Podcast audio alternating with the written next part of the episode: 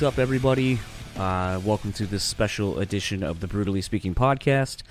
I am your host, John. Uh, I am alone for this uh, coronavirus episode. Um, in the week or so that we have been all dealing with this coronavirus uh, pandemic, I have seen an industry that I love just basically be decimated. Tours being canceled left and right. Uh, friends that I've known for many years, uh, basically out of jobs, losing lots of money, uh, and having no real idea of when their jobs will come back. Um, and as somebody who does a podcast where I talk to musicians, um, I just kind of kept thinking about what I could do in this time. Um, a lot of people have been laid off uh, in in normal life as well, quote unquote normal life, and you know I'm starting to see people. Uh, freaking out, not knowing how they're going to survive, and on top of that, they're also um, getting bored. And so I was just trying to think of something that I could do where I could kind of give people in the industry, in the music industry, a voice to kind of talk about what they're going through, how they've been handling this, uh, some things they might have learned as a result, and just kind of offering some something to kind of not necessarily to take your mind off it because we talk a lot about it, but basically to just kind of see a different perspective of things. Um, maybe you don't know how band people uh, have been dealing with this personally.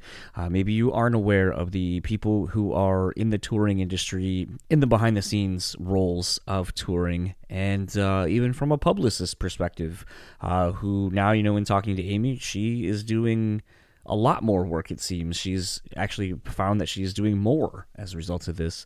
Um, so basically, I reached out to four different people. I reached out to JB from August Burns Red. We had already done a conversation uh, the day before. Basically, the whole their whole tour got canceled with Killswitch Engage. And long and short of it, I, I figured he was kind of the one to start this whole thing.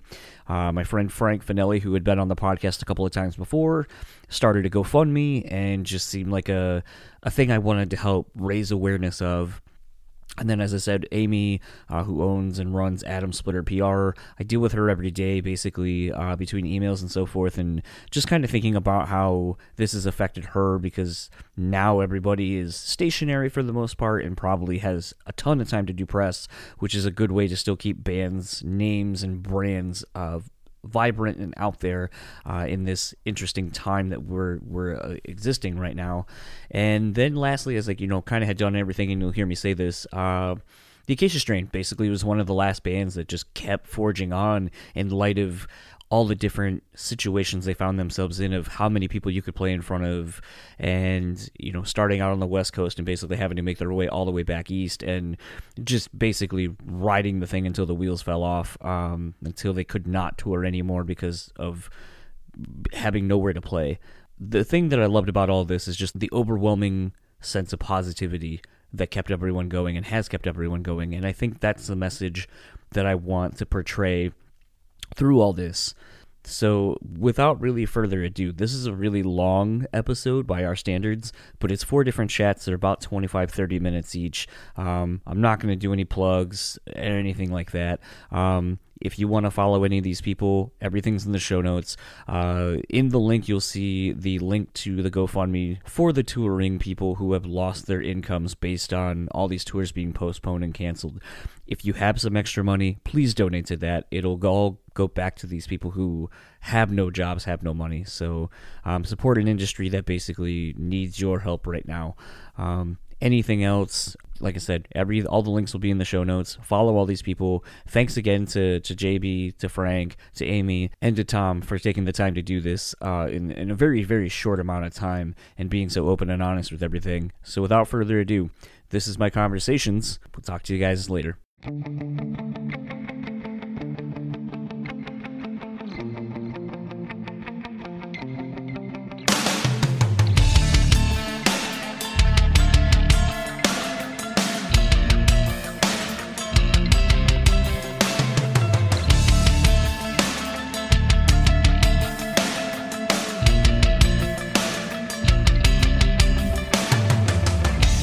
So uh, I have the pleasure of talking to JB Brubaker of August Burns Red again.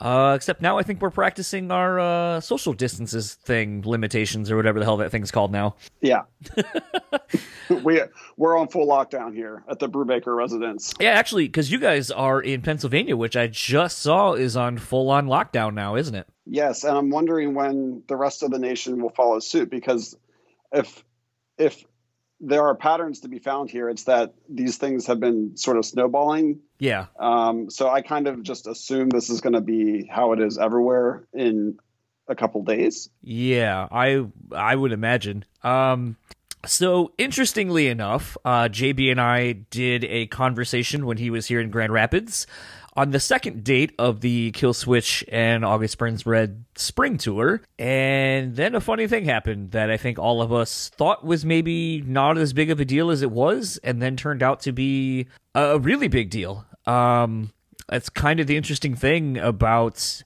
the 24 hour news cycle we live in now is, you know, there's possible overreactions to things because people are able to just spread misinformation so fast. But then as we come to find out, things are, are more serious than we may have let on. And what was interesting is in our initial talk, which we cut out, um, there was, I don't want to call it arrogance. There just very much is like I was saying is misinformation. We just didn't know. Um, I think it doesn't help that our president hasn't really steered us in the right direction either, um, by some of the misinformation he was he's been spreading the last handful of days. Uh, but all of that aside, wherever your pol- political beliefs lie or any of that kind of stuff, um, I wanted to kind of talk more about how this has affected uh, the music industry. It's a pretty big part of my life. Obviously, it's a huge part of J- uh, JB's. Um, I have a lot of friends in the industry between actually being in bands, publicists, uh, sound people, merch people, the whole gamut of the music industry, basically. I know people in and have seen how this has affected them all from different facets. JB was gracious enough to come back on to kind of talk a little bit about how it has affected him and more so just him. I'm not going to have him speak wholly for his band, but um, this is unprecedented. Uh, what we're kind of going through. I, I can't think of a time where the music industry has lit the whole world really, but I'm just focusing on the music industry has completely shut down like this. Um, I, care to elaborate? Is there any time you can think of that's Yeah. been this bad worldwide? No, of course not. I mean, I I, I was talking to my in laws recently, and they have never seen anything like this in their lives, and they're you know pushing seventy. Um, th- this is we're like on we're in uncharted territory right now. Everyone is, and it's scary. Um, and I definitely have a. I'm like taking everything a lot more seriously than I was even a week ago. Isn't it Um, weird that it's only been a week? I just saw. I think my cousin posted flat. Uh, what is it? Th- uh, Throwback Thursday, and it was to like fully stocked shelves of toilet paper and shit. And I was like, I was like, no, that was wow. No, that was only a week ago. Wow, it feels like so much more time has passed. and I was saying to my wife today at dinner, like the the scary thing isn't, or uh, we're, we're all you know scared of being contained and everything and having to go into quarantine, but it's you don't realize how much freedom we have until something like this happens. This has like really changed my perspective on a lot of things that I take for granted day to day. Just being able to shake my neighbor's hand if I see him outside, or you know, there's things like that. I mean, everything is so different and it happens so fast. And uh, boy, I, I don't know when this is going to end, and and it is scary. I don't know when I'm going to work again. You know, I don't know when I'm going to play my next my next show. So I kind of want to go back a little bit and go back to that date in Grand Rapids because at that point when we had talked, um, I know I had told you because I had about an hour gap between when I finished my conversation with Justin to you, and just the difference of an hour. Uh, as far as the information that was coming to you guys was pretty astounding. It went from just kind of yeah, you know, I hear the you know Seattle, you know, might be canceled or they're they're. I think at the time that Justin and I were talking, it was limited to a thousand, no no more than a thousand people. By the time you and I were talking, it then was already limited to no more than groups of 250. Uh, and your Seattle date had already been canceled because of that. So, Yep. kind of let's pick up from when you and I finished our chat. What was kind of the the the behind the scenes kind of vibe going on? Because I assume you know with all the green rooms and such being so close to one another that inevitably all the whole tour was probably talking about this. Yeah, and we didn't. We started the tour talking about it at the first show in Cleveland, and it was literally the only thing we talked about the entire time we were out. Like it was sickening how much we all talked about it, and it was just such a big deal that we couldn't help it. And it's it's still kind of all that I talk about. My wife and I talk about constantly, and it's the conversation in all the group chats that I'm in. It's all everything is COVID nineteen and, and, coronavirus. Um, but it, it, it, we quickly began to see, especially that day in Grand Rapids, um, the writing on the wall. You know, this tour was definitely going away. And the following day, we played a, a show in Louisville, Kentucky. Yeah, it was a sideshow. Uh, the tour was off that day, but we had booked a sideshow, and that would have been that. That was our last show of the of the tour that night. And I remember talking with our booking agent, Dave Shapiro, mm-hmm. and he, you know, we were like, "What's going to happen? Do you know?" And he's like, "Well, I'll let you know. There's a, a call with Live Nation and AEG happening in like five minutes. We'll we'll find out what's happening." And you know, an hour later, he's like, "Yep, we're we're postponing this. Everything's getting shut down. Like they're." They're stopping all their tours, and we're just like, oh god. But you know that feels like it was a long time ago now because hmm. since then it's now don't go anywhere in groups of more than 10 and to the point where now we are here in Pennsylvania on total lockdown except for essential businesses. So, wow, it, it it's it's snowballed quickly and I got to say I'm thankful that states are starting to lock everything down because what I'm afraid is going to happen is this is just going to trickle on and on into the summer mm-hmm. and who knows how long after that and we're all just going to be stuck under quarantine for months if we don't just shut it down now. So I like that we're really taking extreme measures in hopes that we can still do our summer tours and have fun this summer as as a nation or as as a world really there's missing the entire spring sucks but missing the entire spring and summer and who knows what else sucks a lot more so i'm glad we're trying to nip it in the bud if that's even possible at this point so, out of curiosity, I know like it's kind of hard to really say this maybe, but were any was anyone on the tour or I guess more specifically to you and your band and guys, were you guys approaching any of your setup uh, precautions in the first couple of days of the tour?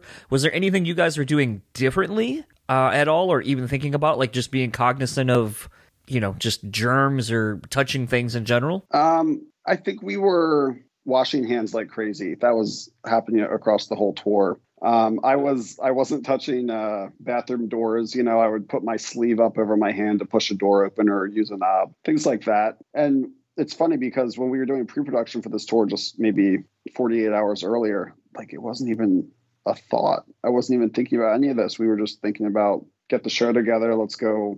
Let's go play our songs and do the best we can and have a great tour. Like it, I mean, like I've been saying, like you've been saying, it, it just it all just happened so quickly. Yeah, yeah. I just didn't know, like, with it being kind of omnipresent in the beginning, if you were even aware of things that you had changed about your day to day routines or habits that maybe would have changed, uh, even just kind of subconsciously, maybe. But, um, you know, a different thing, and you know, I know Amy had kind of told me this in leading up to you and I chatting initially, and I know from looking at your socials. So I mean, this is common knowledge, but that you know, your kid was out during the pre-production day. Um, when mm-hmm. all of this started going on, and you're obviously not home, what does that look like in communicating with your with your wife, with your family, like people who are probably already concerned about you being out as it is? Um, what does that look like from that facet? Well, my wife uh, suffers from a chronic illness and has to do. Um, an immunosuppressant biologic drug. Mm-hmm. Uh, she she takes injections for her chronic illness, and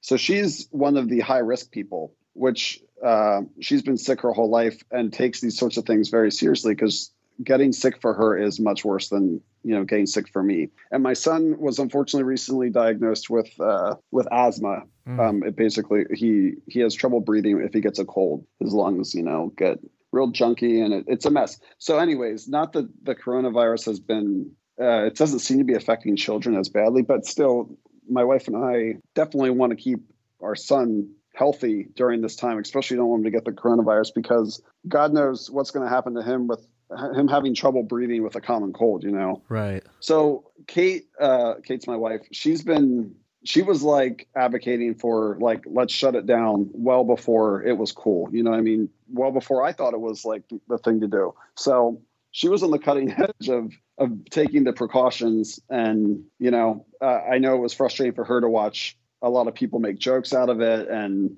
not take it seriously. And now here we are. I think everyone now understands the gravity of of what we're dealing with.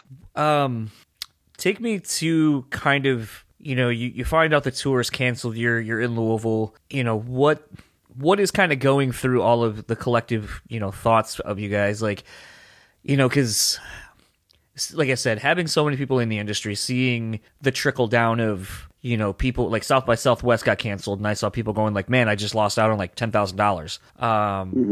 And you know, just seeing the, the the dollar amount of people saying like, "I just lost this tour and this other tour, and that was gonna you know set me up for you know that was half my year's you know income that I just lost," or things like that. Yeah. it's wild. Well, Go ahead. yeah. Go ahead. No, I was just gonna say it, it's wild to kind of think like that because I think for a lot of people who aren't uh, in this industry, you know, you, you kind of make your money, you know, working hourly wages and so forth, like myself, and you know, you kind of plan on this is what I make because this is how many hours I work and so forth, and you know the the music industry is different because uh, you kind of you know between your per diems your your guarantees and so forth you know there's you get paid a lot differently than we do uh, or the Yeah. average person so when this tour kind of goes away I know when we were talking initially you were like oh as of right now this this accounts for about half of our our touring income at this point. and so for it to be For sure. postponed is is there kind of a a sense of oh man like what what am i going to do um or how you know how is this going to affect me and my, and my livelihood right now um Yeah, it, it's a little scary because we took three months off before this. Um, we had toured a lot last year, and we knew we had we knew what our schedule was going to be for 2020.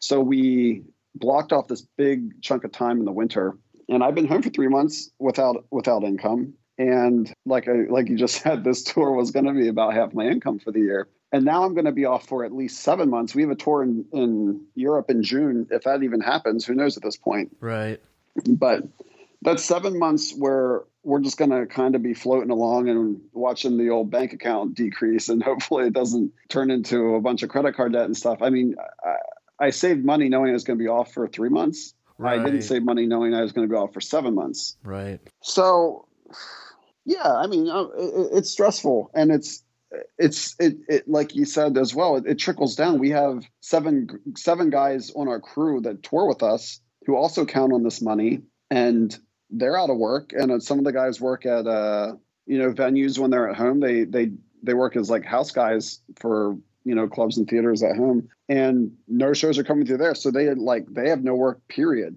Yeah.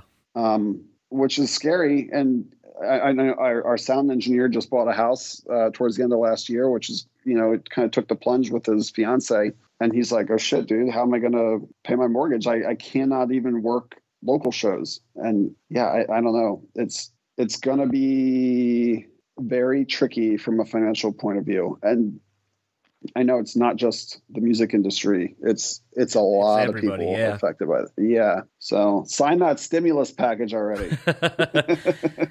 Something that was kind of interesting to me in all of this too is, and it, I don't want to say they were the first band to do this. I, obviously, they're not the first band to do this, but they're the first band to have done this since all this happened, which is Code Orange doing their live stream uh, in an empty venue. And Yeah. I don't know if you caught it. Um, I kind of felt like it was a little bit of history being made, so I, I kind of felt like I needed to see it. Um, yeah. and it was interesting. Um, sounded great, looked great, but it's weird not seeing a crowd going ape shit during a Code Orange show. It just is what it is. Um, right. And they Very weird. they had a bunch of far back, you know, wide shots so you could see the full venue empty, and it was like that's weird. Um, it gave it a very weird, sterile feeling to it that I didn't really appreciate. Uh, being someone that loves going to their shows and just kind of being immersed in, in people. Um, Yeah. obviously since then at this point now i think dropkick just did one yesterday or the day before um, there's plans of other bands doing it i actually just saw on, on uh, instagram i don't know if it was a sponsored ad or not uh, somebody's trying to do a digital concert festival uh, where it's like a week long, a, week's worth of like bands playing online, so at least people can see bands playing. Um, and I would Yeah. assume there's probably a donation page or something that goes along with that. But when you see something like that, does that at least kind of get the gears going of like maybe there's something else that we can do currently to try to make the best of this and and at least kind of do something a little different? Um, yes and no. I totally get why people and bands would want to do these live streams. I don't think that's something that I see ABR doing right now because we're literally quarantined. Like I, I I'm not even going to go see my other bandmates. Like I don't know who they've been interacting with, and I'm not risking it. I'm not risking bringing that into my house when I come home. Right. So it's literally not something I'm even looking into as an option right now. But uh, I I understand why people are doing it, and uh, my wife and I just bought tickets to watch one of our favorite singer songwriters, Matt Pond, play on Saturday. So he's doing like a living room concert. So we're we're gonna have a little stay at home date night after we put our son to bed and watch watch Matt Pond play in his living room. So I'm glad I'm I'm really happy that artists are doing this for the sake of all of our entertainment. I unfortunately don't foresee August Burns Red getting together right now, in given the current state of affairs, and and doing it ourselves. But who knows where we'll be in six weeks? You know. Something that I kind of saw uh, yesterday as well that I thought was interesting was uh, I know Mark from Nothing More posted a photo of him and the rest of the guys because they're currently working on a record. Um, having to Skype in with each other to, to kind of work on this record because they again can't go to a studio, you know, all these kind of things. Like you said, everything's shut down. So they're trying to find creative ways of of uh, moving forward as a band. And I know you had kind of said earlier that you were talking about like, you know, you're gonna take advantage of this time and write something. Mhm. What what does that? I mean, obviously, I know from listening to uh, a bunch of interviews like that you and uh, Dustin basically bring a lot of like full song ideas to the band. Um, so, are you just kind of like really inspired now that you got some extra downtime to just create something and make this time not valuable to, but to make your downtime worth it in some capacity? I got to say that I, I do feel inspired. I haven't written in a long time because we finished writing our record back in the summer. So I've been off of that kind of creative mindset for many months already. And now that I do have the time, I'm I'm taking the mornings every day and spending a few hours just working on stuff. And it's fun. Like I I, I enjoy it and it's it makes me feel productive when there's not a whole lot else that I could be doing. It's nice to know that I can still I mean, a huge part of what we do is write music, and I can still do that from home. Uh, Nothing's changed in that regard. So I, I view this as an opportunity to be productive and and try to write some cool shit. Do you think that, like, I saw Devin Devin Townsend already has his uh, quarantine sessions or whatever that he's putting out Yeah. sporadic, or at least a song. Um, do you envision kind of putting out like an EP or something, or do you just plan on this being the foundation of what will probably be ideas for whatever the next August Burns Red record or release will be? I don't think what I'm working on now will be for the next August Burns Red full length. Yeah, I see it more as EP kind of stuff. And I, I'd say the same for Dustin, although he's working on stuff that I think is more in line with like proper August Burns Red songs, where I'm I'm kind of working on more of uh like cover kind of stuff, I guess, right now. Oh, okay. What does one cover during this other than REM? Well, yeah, no kidding. Actually, I Um, just saw that that made it back into the top, I think, 100 at least on Billboard, that song or whatever, Wow. for the first time in like 30 fitting. years. Good for REM. Yeah. That song just keeps on raking the money in. um, I've been working on a cover of the the Westworld theme song, Oh, okay. and um, I'm a big fan of that show. And I kind of started on one a long time ago, and I was like, "Well, I got some time. I want to like really dig into this now." And I'm I'm spending a lot of time on it, and I enjoy. Uh, I, I like doing like metal covers of instrumental music, I guess. So I, you know, I don't know exactly what will come of it, but I'm excited with what I've got so far, and I I'd love to record it and release it at some point. Um, but I plan on doing like we we do Christmas songs and stuff. I'll probably work on some Christmas material and who knows what else. But th- there's some things I'd like to accomplish before I get into writing like more proper A songs, like stuff for another record. There's there's some little one-off kind of things I'd like to do first. Amongst all of this, um, what has this This sounds like such a stupid question too, so I apologize. What has going through this uh, taught you in the last week or so? Hmm, that's a good question. Um, it's taught me to probably trust my wife's instinct on things because she is a lot more careful than I am, and oftentimes she's right. Um, so I need to, and I, and I kind of am guilty of having that whole invincibility feeling, like I'm I'm young and healthy, and I I just feel like nothing can can hurt me, and that's just a really illogical approach to take. And I I pride myself in being a very logical, rational person, and I think that that's a flaw of mine that uh, has been exposed during this time. So that's definitely something I've learned, and I think I've learned to not take what I do for granted because I've been able to tour when we want to tour for the last 15 plus years. And I've never experienced anything like this before. And it makes me appreciate what I have with August Burns Red, what we all have collectively as a band, and appreciate it. And I and it also makes me appreciate simple things like having food to eat and yeah. Just the basic the basics of life because and to be able to afford to buy food because there's people that can't and they don't have work and you know the shelves are empty in a lot of places and and, and that's that's scary. So you know I, I i said to my wife today as i was like cleaning up my son's scraps at dinner i'm like i'm not leaving any food uneaten during this time. Like i'm eating everything because i don't want to waste anything because i i'm not I'm not saying I think that we're going to run out of food as a nation or anything. I, I, sincerely hope that doesn't happen, but I also understand that it's more difficult than it's ever been to go out and, and buy groceries. So, yeah. Yeah. Well, um, I don't really have too much else to ask you. I think we kind of covered the, the gamut of what I really wanted to do with this, which is a, a really kind of concise, um, kind of talking about it, you know, right before it happened, kind of as it was happening, and then after the fact, and kind of uh, how it's affected you, um, which I didn't know the thing about your wife. So that actually is pretty interesting to me um, to go through because thankfully I don't have to go through that uh, myself or with my wife. Yeah. But, um, you know, we had to send a doctor's ordered actually. A doctor called our work, and the kid that we have uh, working in our department had a I think he had a full on heart replacement when he was a kid. Um, so he straight up oh like just can't be around any of this. So he they were like, You gotta go home, quarantine yourself, dude, like go. So that was kind of like when it really kind of hit home for me, like where I started thinking about people in that position. Um that's why you know like I, have been the, la- the last couple of days just kind of thinking about like what has this taught me um, and I know it's kind of a, like I said, it sounds stupid when you kind of say it because it's so broad and, and not really descript, but I think, you know, everyone kind of has learned something over this last week of going through all this. So, um, it was kind of interesting just kind of to get someone else's perspective on this, which I think has also uh, been interesting about this is is kind of seeing how this has affected everyone in different ways and and what they are going through and you know kind of not making it solely about yourself especially when you're not really able to hang out with anyone anymore. Right right.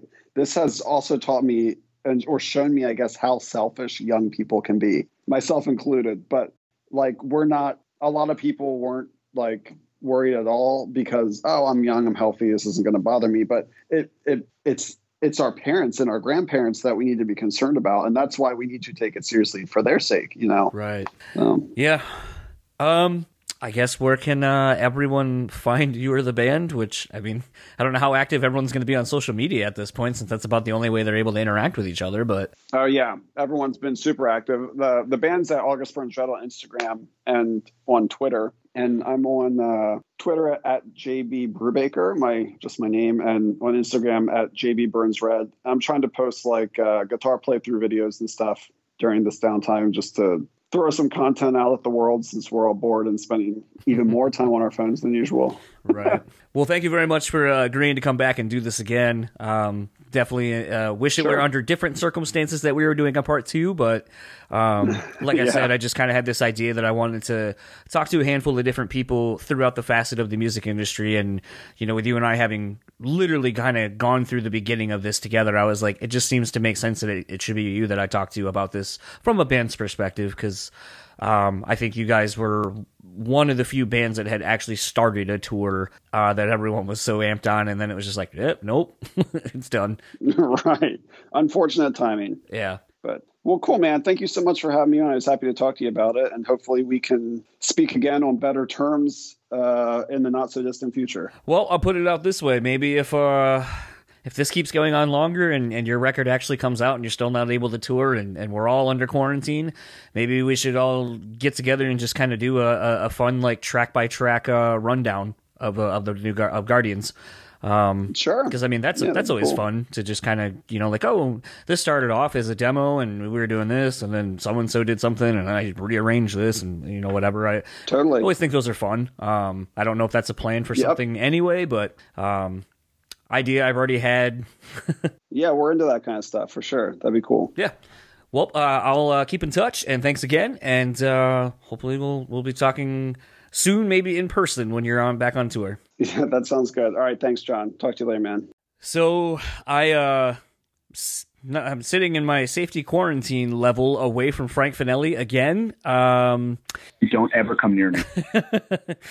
well, I, I, I, can't ever give you boob cakes uh, if I can't ever get near you ever again, um, or Shirley Temples. But um, so basically, this is going to be, you know, as I'm recording this, this is basically the second part of what I've been doing, um, trying to make sense of, you know, this pandemic that we're going through with the coronavirus uh, and how it just has decimated really every living situation, but more focused on music since that's A, what this podcast is based on, B, that that's what I have so many friends uh, involved in is the touring industry. And to just see how it has completely crippled uh, the music industry has been just staggering. Um, I know I said it in my conversation with JB. I know you and I have uh, privately texted and talked about this. That it's just astounding.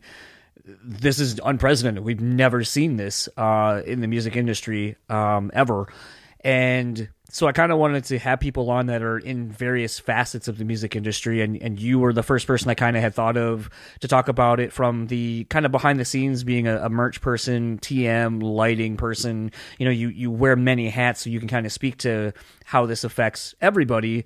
And lo and behold, here you come out, you know, a day or two after I had this idea, and you had a way better idea, which was to put into action a GoFundMe. Uh, to basically try to raise funds for people in the industry like yourself who are suddenly out of money that they were banking on uh, right before all this happened. So um, I'll kind of pose the same question I did to JB. Kind of walk me because you weren't on tour when this happened yet. Were you were just finishing a tour? We so I just finished two months of tour with uh, Pennywise straight into Earth Gang, and uh, I already did a little bit of pre-production for Black Brides, which is my next thing. That was supposed to be the next four months of my life, all over the world. Um, and then we went to Mexico. We did one show in Mexico, and I was supposed to fly right back uh, after like a two or three day break to do more pre-production for a tour that we were supposed to do within this moment. And uh, that never happened. so, what's um, what was kind of were you hearing any rumblings of of this happening as you were finishing or even starting like the pre-pro for the Black Veil Brides thing? Was there any? I mean, because you were out in I think L.A. right when you were doing that. Yeah. Okay, so at that point, you know, you're kind of in one of the major cities that kind of got hit pretty hard with this pretty quickly. Were were you kind of hearing of any of this while you were out there, or what was kind of the vibe surrounding this when you kind of first heard about it? It was pretty tame none of us cared that much until we heard that like everybody was buying up every thing of sanitizer and uh, like those face masks that everybody's wearing before anybody knew that that's like almost it just almost doesn't matter if you have them or not. Uh, so then we were like, well, we're about to go to Mexico. We're about to get on flights. What do we do? So we we bought a bunch of black glove like gloves to just have on our hands at all times while we were over there, uh, and like flying in the airplanes and whatnot. And uh, that was our way of dealing with it right away. But it didn't really start to kick off big time until we got back from Mexico and we were just waiting for the pre-production to start for the actual main tour.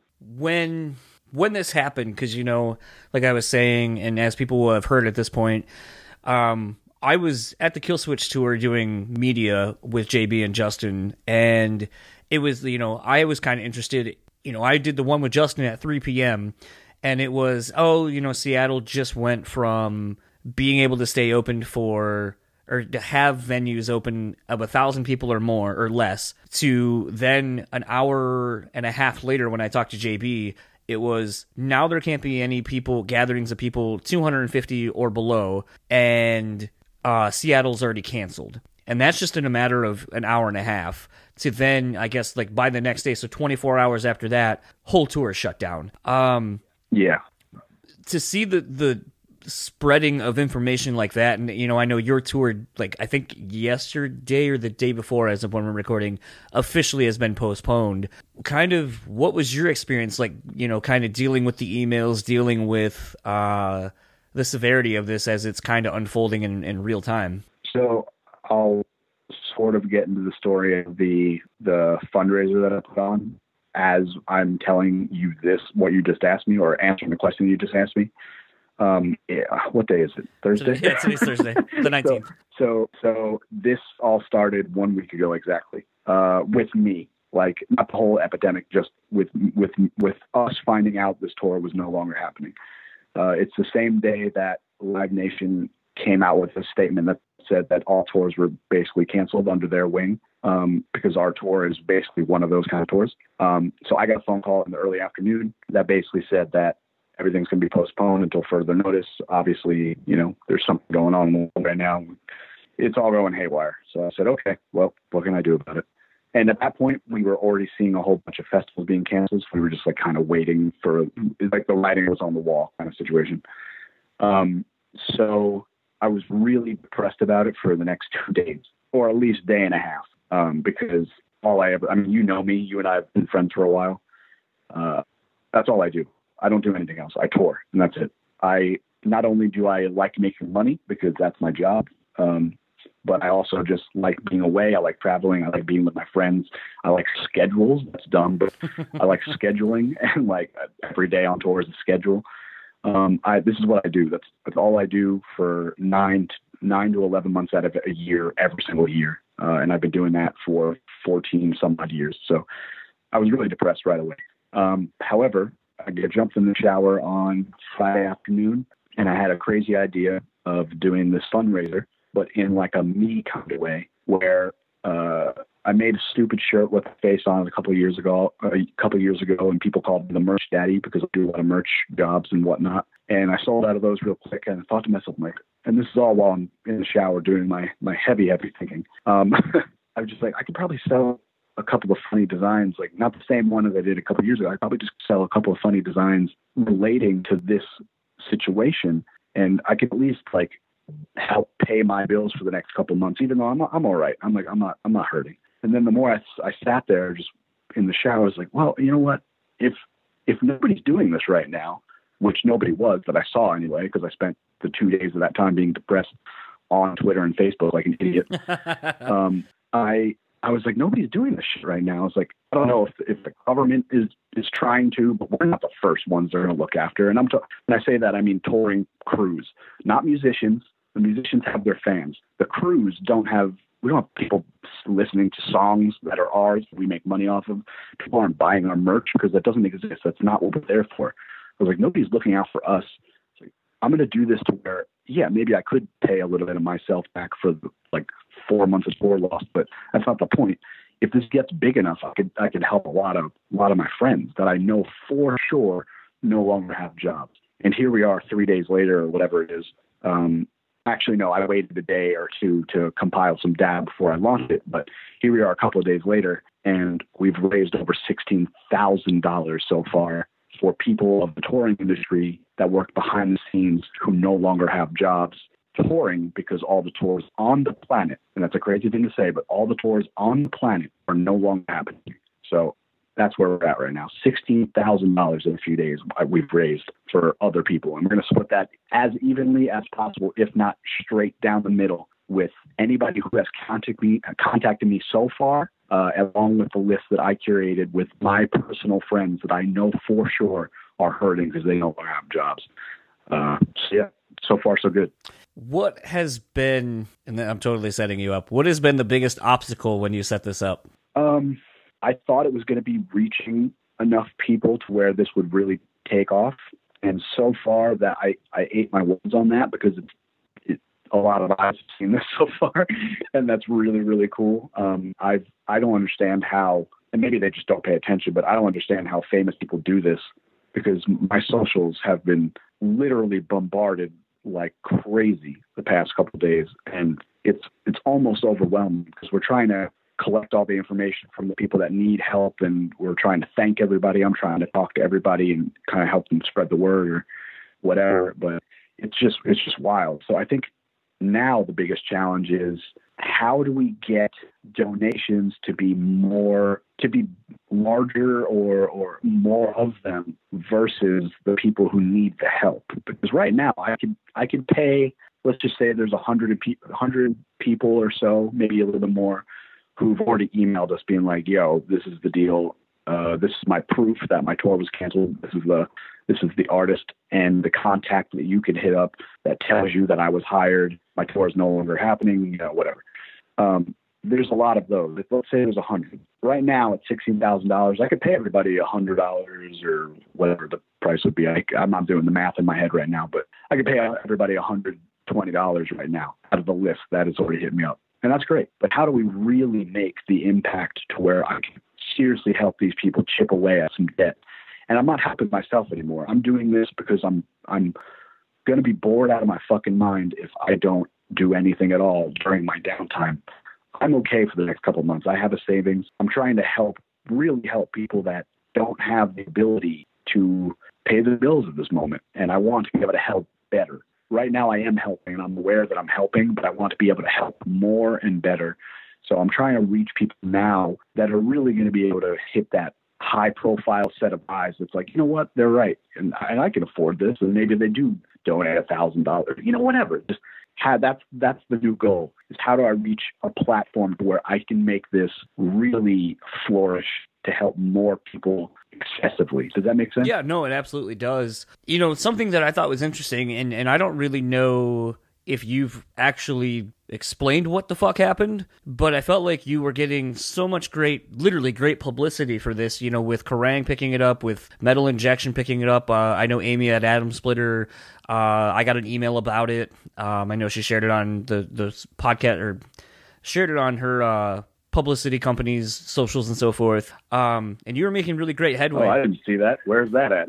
Oh, uh, I'll have to show you after the fact. I know I got an email about it from Atom Splitter uh, PR. Sure. Um, but it was one of those things like you know like when i'm starting to see other people in the industry starting to share this other outlets starting to share this i was like holy shit like this is starting this groundswell is starting to gain some momentum and then it just seemed like just as all the the, the feel good feelings are happening something fucking happened and then it just went away what what happened did you ever find out why it got taken down Oh, so yeah, I didn't even mention that. It's I, I try to put that out of my mind because I was so I was so unbelievably depressed. I, I can't even tell you because the first day was such a whirlwind. Out like it got big real fast, and I just I didn't know how to process it. It was like it's like something of mine, quote unquote, went viral.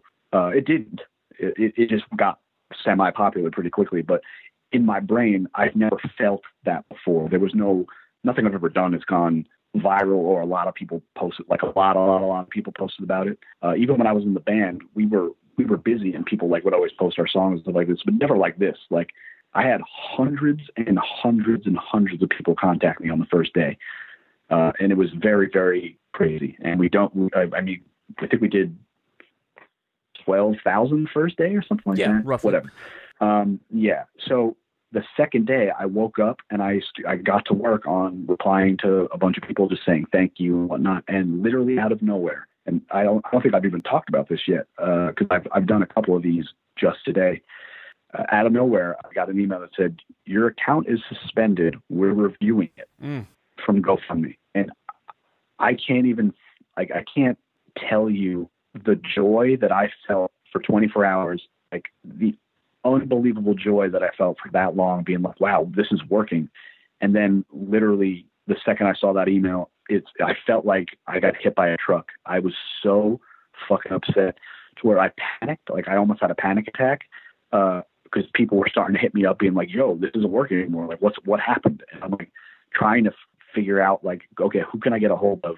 I replied to the email, of course, from GoFundMe, but I like had a fucking panic attack and I, I, I briefly broke down. Uh, I'm not going to say that I like had a full on crying fit or whatever, but I broke down. I was very upset. Um, and then I just had to sit there and wait for a response from GoFundMe on what I did wrong, how I could fix it, or anything like that. And it took a full 24 hours, just like they said it would. And the next morning, I woke up.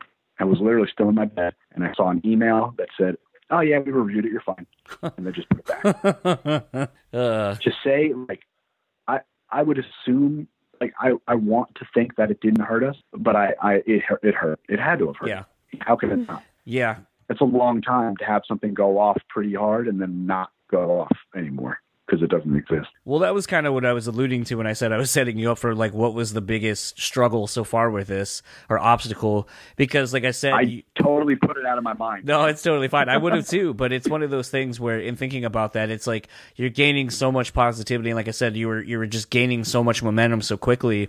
And I don't want to say it derailed it, but I definitely saw comments on some of the pages that were sharing it, and they were like, and you know, I just saw comments like link doesn't work or whatever, and then it's like, ah, fuck, man, like because the unfortunate thing, and like I've learned this when stuff from you know my podcast ends up on news sites or whatever, you get that really good like day or so of momentum of like downloads and people clicking the links and so forth, and then after that, it just kind of turns into a slowdown of yeah, okay, now now it's already gone past its uh, life expectancy at this point.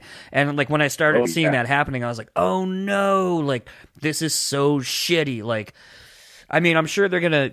I was wondering if I would see like not a retraction, but basically a, a in addition to the story where it's like, hey, just you know, we posted this story in case you missed it. Uh, the link wasn't working for whatever reason. It's back up now, and then getting you know a, another fresh set of eyes on the thing.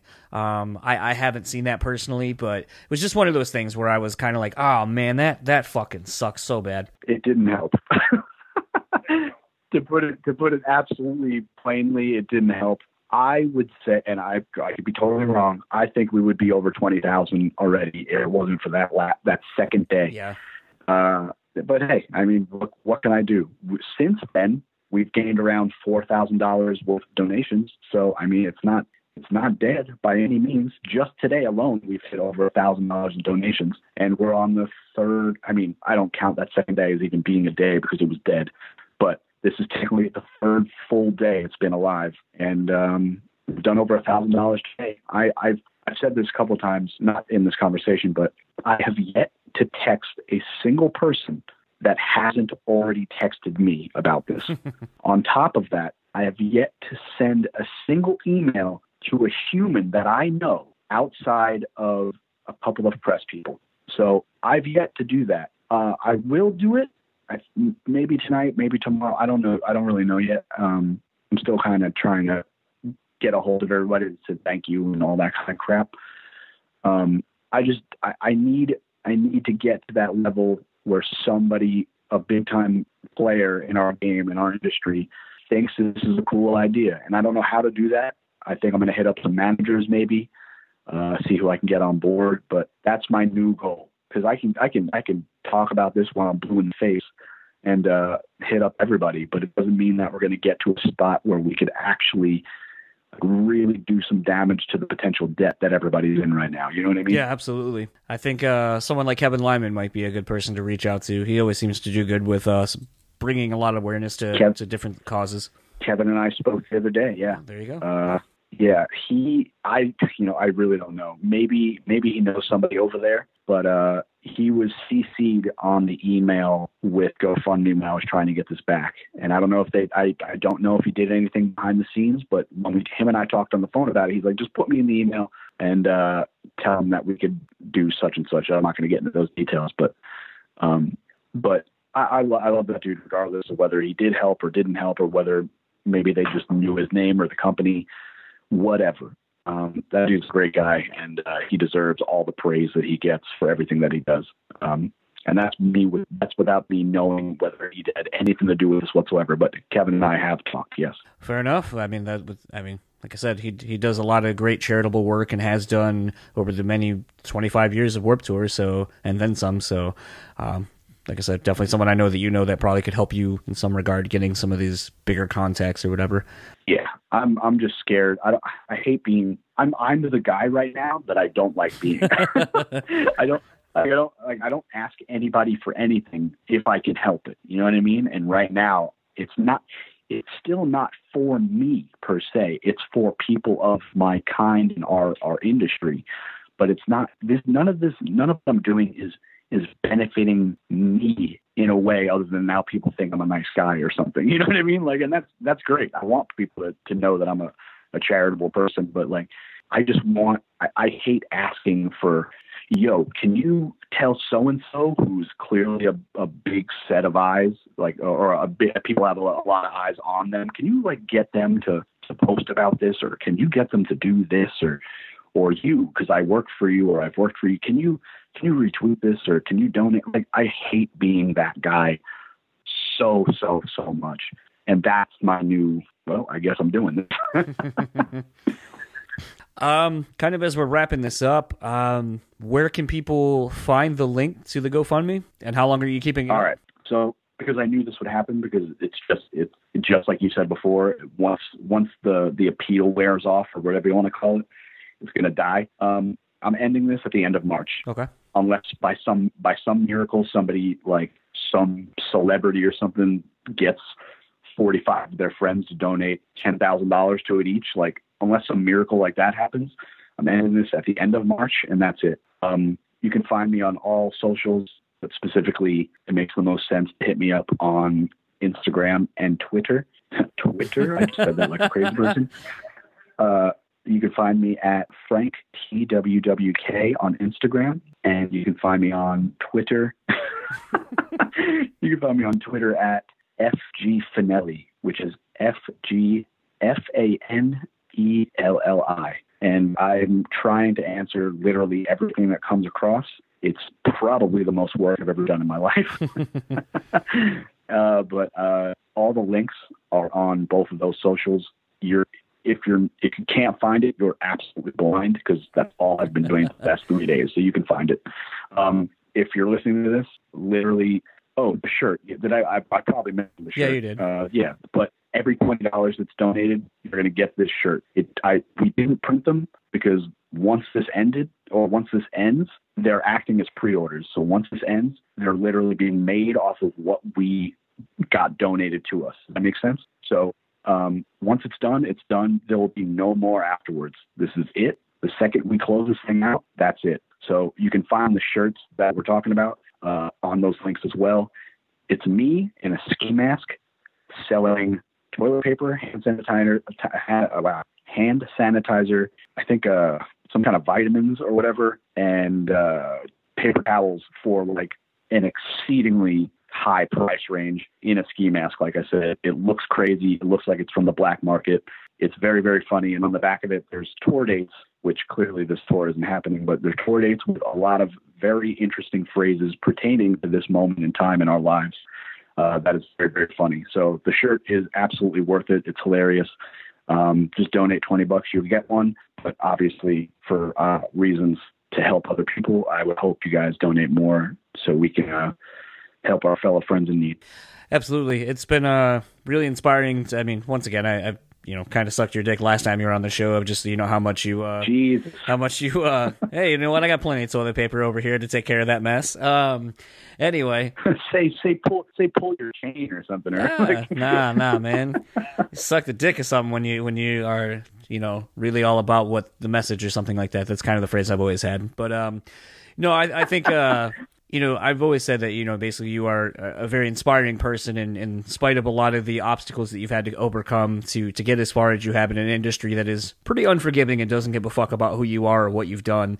Um, you know, the fact that you're going out to do something like this to support an industry that, you know, you love so much and care so much, I think speaks, uh, to, speaks volumes about you as a person first and foremost. And secondly, I think speaks to, um, you know, why the touring industry is, is like family basically. Um, because you, look out after your own even if you know you're not able to necessarily yourself. You figure out ways to support each other. And uh, i think that's pretty much exactly what this was when i saw it. I was like holy shit that makes perfect sense. Why didn't anyone else think to do this? Um, and i can't stress enough how how much this situation is just like being on a tour full of a good crew. Um, the crew that i have with black veil brides right now is it's it's unmatched. Like everybody is very, very good at what they do, and I would take them into battle. You know what I mean? Um, I would like take them with me to anything that I would need to accomplish. Those are the kinds of people that I'm looking to work for right, or to, looking to help right now. It's people like that. Uh, this is just like a team on a tour. However, I'm now fighting for my team, and my team are the people that we're getting donations for. That's basically it. Well, uh, thanks again for taking the time randomly on a, a Thursday night. I know there's no wrestling, uh, so I know I didn't have to compete with that. And uh, hopefully, we will uh, see you out this way, or just in general, all of you uh, collectively who tour uh, in the near future once all this kind of finally boils over and get back to, to doing what it is you guys do well, guys and ladies. I'll come. Uh, I'll come annoy you in Grand Rapids sooner or later. Well, you know, I think you're due. I've I've made my trips to you plenty of times at this point. Yeah, I appreciate it, man. Thank you for having me as always. This is what the third time. Uh, yeah, yep. Yeah, so everybody go listen to the other times I talked about bullshit like the stupid band that I'm in or my clothing company or whatever. So you can do that on a different. Uh, you can go listen to me on a different episode about that crap. Awesome. Well, thank you very much, and uh, we'll be in touch soon. Thank you, my man. So I have the uh, pleasure this well late evening, I guess, of uh, talking to Amy Sciarretto of Atom Splitter PR. Um, she is kind of one of the last people I wanted to have on in this coronavirus music industry conversations um, because like I have said habitually through this whole thing, um, this is something that's near and dear to me. The music industry, music as a whole, is something that is near and dear to all of us. Uh, and to see it just be completely wiped out worldwide uh, on this this spectrum has not been seen, uh, not in my lifetime, and, and most other people's, I would assume at this point. Um, so we've talked to JB from August Burns Red, so we kind of got a band's perspective. Uh, we had Frank Fanelli on as well, so we kind of got a, a behind the scenes kind of person as far as merch and uh, tour managing and so forth. And I think another big part of the industry, aside from like booking agents and so forth, is is publicists. Um, so I guess kind of walk me through your experience uh, in your realm of how this all started going down for you? Um, just in terms of re- the reaction to what's going on. So you know, like with uh with JB, like when he was here in town on that tour, uh, the day before the first date of their tour, you know, there was some talks of it. Actually, I think he was saying that they were even talking about it uh, at pre-production, which I know you were at, and yeah. was one of those things where it was basically the talk of the tour. Um, whether they wanted it to be or not, it just it just was. Um, but something that like JB and I were talking about was how in a matter of 24 hours it went from being like ah you know I, I just feel like people are overreacting to this to 24 hours later everything's shutting down and you realize the severity of it all and you're kind of watching it all happen in real time. And you know, I know at that point, Live Nation and AEG and so forth were were kind of getting together and having a meeting um, to determine how they were going to handle this. But it was one of those things where I know you're probably involved in a lot of these emails too, because you have a lot of clients who are out on the road, you know, getting ready to gear up for tours and album releases and so forth. So just kind of trying to figure out uh, how were you getting the information and how did it kind of get you know filtered to you and how did it affect you? Oh, it was like like you said, you know, we were talking about it because I had to go out to Lancaster um, when they were doing pre-production for something that for an interview that they were doing, and Brent and I, Brent from ABR and JB and I were all talking about, you know, like, oh, you know, this is, you know, kind of like we were saying how, you know, oh, I hope this doesn't cause the tour to get canceled. And I was like, oh, it's not. I didn't think it was gonna you know, escalate as quickly as it did. And it was literally, that was Monday and the tour got postponed on Thursday. So it was really, really fast. Um, you know, we started seeing, you know, hearing, sorry, hearing rumblings of, you know, oh, this tour might get postponed or this tour might get canceled or, you know, this tour might get, um, you know, put on hold. So it was very, very quick. You know, it was, like I said, there was rumblings, but then it started, you know, it was like like a domino effect. Like this tour got, you know, it was as soon as one tour got postponed, then it started becoming something that really wasn't even the bands making the decisions. It sounded like it was coming down from like the government. You know what I mean? Because oh, you can't have gatherings of more than I think last week it was like you know 100 people. Now it's like 50, it's five. You know, so I think it was just like a, a like a domino effect. Um, and I think a lot of the decisions were really not reached easily because you know um, a, a lot of bands truly make their you know their money um, on merch and on the road you know selling merch and, and and ticket sales you know and that's why you know you see a lot of bands that bundle their music or download with a shirt and you know um a ticket to a show it's because that's how that's where they make their money so um i think it was something that happened really fast because i think a lot of bands and venues and promoters and agents were trying to avoid it because we really thought, okay, this isn't really going to happen, but it did. So it was kind of like then it was re- it was reactionary more than it was, you know, um, anything else, if that makes sense. No, it totally does. And what's kind of interesting as we were kind of going through it, and after, because I had a couple hours after my last interview with JB to going home and then coming back to the show, as all this is kind of happening, as odd as this is to, to think of, because I think I was emailing you at the time, like, oh, I just got done with JB, it was really good. Um, is thinking now in retrospect, thinking about how you're probably still fielding re- press requests for the tours that are, you know, that tour specifically, and you know tours you have coming up albums that you're releasing because i mean for those that don't know a publicist job is pretty much 24 hours uh, or anyone really in the music industry because of just no time zones really existing uh, yeah there is, really isn't. There's sorry no, you're good. Go ahead. but it was one of those things like thinking about how you're probably getting everything from like people from my side of things, like asking you, requesting, and so forth. But then you're probably getting just as many emails from managers and so forth about all of this. So, like, how just kind of thinking about how overwhelming it probably was with the information you were getting, you know, like, hey, is this tour going to get canceled? I'm hearing things to versus, you know, the people actually coming down like, hey, I think this tour is going to get canceled. I'll let you know soon. And you're kind of caught right in the middle of all of it.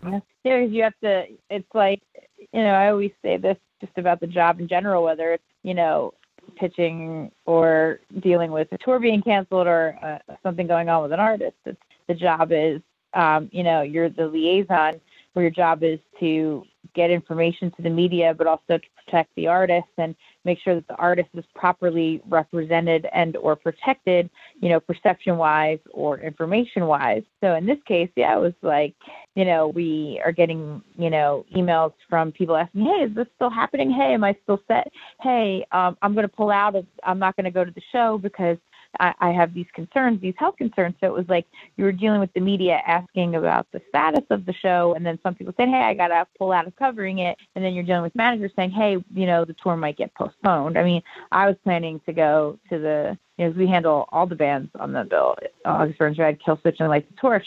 So that tour was like really special for us because it was all of our bands. And, you know, we're really excited because, you know, ABR has a record coming out and we love seeing them with Killswitch. And, you know, I was going to see it that Friday night and I really needed that show. I just wanted to go because I wanted to see everybody and I was looking forward to it. And Thursday night I was getting the rumblings that, hey, today's today's gonna be the last well, um, Thursday was when they were gonna say, Hey, this is the day we're gonna let people know. So um, you know, getting information from all those sources, you know, already having the agents say, hey, here's when we're trying to reschedule this for.